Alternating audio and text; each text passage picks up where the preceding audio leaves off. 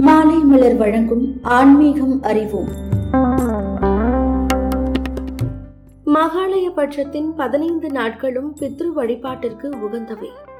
இந்த பதினைந்து நாட்களும் தினமும் தர்ப்பணம் செய்து வழிபடுவது சிறந்தது. குறைந்தபட்சம் இரண்டு தினங்களாவது தர்ப்பணம் செய்ய வேண்டியது அவசியம். இதில் மத்தியாஷ்டமி முக்கியமான தினம். பட்சம் என்றால் பதினைந்து நாட்கள். மகாலய பட்சம் என்பது ஆவணி மாத பௌர்ணமிக்கு பிறகு வரும் பதினைந்து நாட்களை குறிக்கும். மகாலயம் என்றால் பெரிய கூட்டம் என்று பொருள்.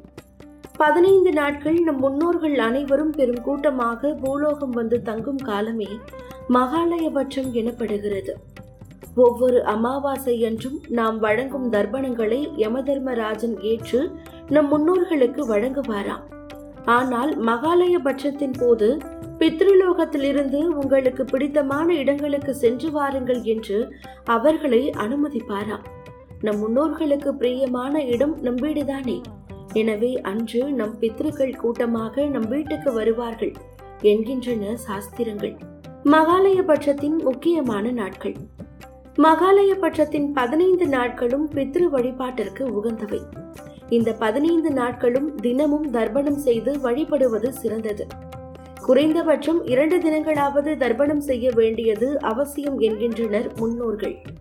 கட்டாயம் மகாலய அமாவாசை அன்று முன்னோர் வழிபாடு செய்ய வேண்டும். பொதுவாக அமாவாசை அன்று தர்ப்பணம் செய்யும் போது மூன்று தலைமுறை தாய் தந்தையருக்கு மட்டுமே தர்ப்பணம் வழங்குவோம்.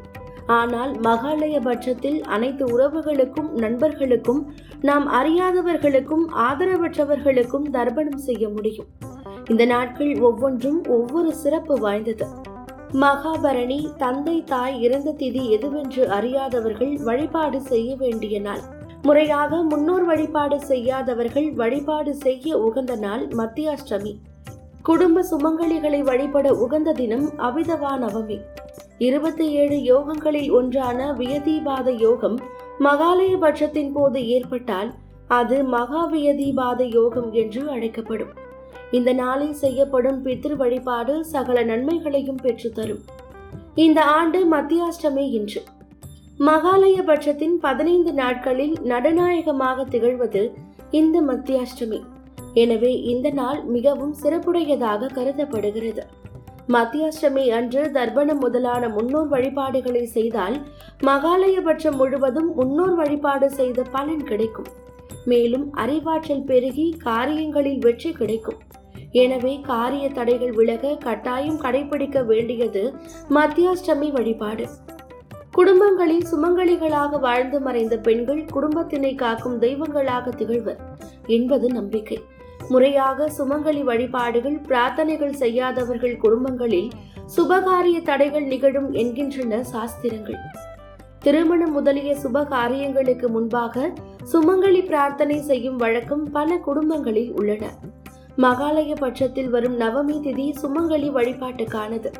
இந்த நாளில் வீட்டின் மூத்த பெண்களை நினைத்து வழிபடுவதோடு புடவை முதலிய மங்கள பொருட்களை தானம் செய்வதன் மூலம் சுமங்கலிகளின் ஆசி நமக்கு கிடைக்கும். தொடர்ந்து இணைந்திருங்கள். இது மாலை மலர் வழங்கும் ஆன்மீகம் அறிவோம்.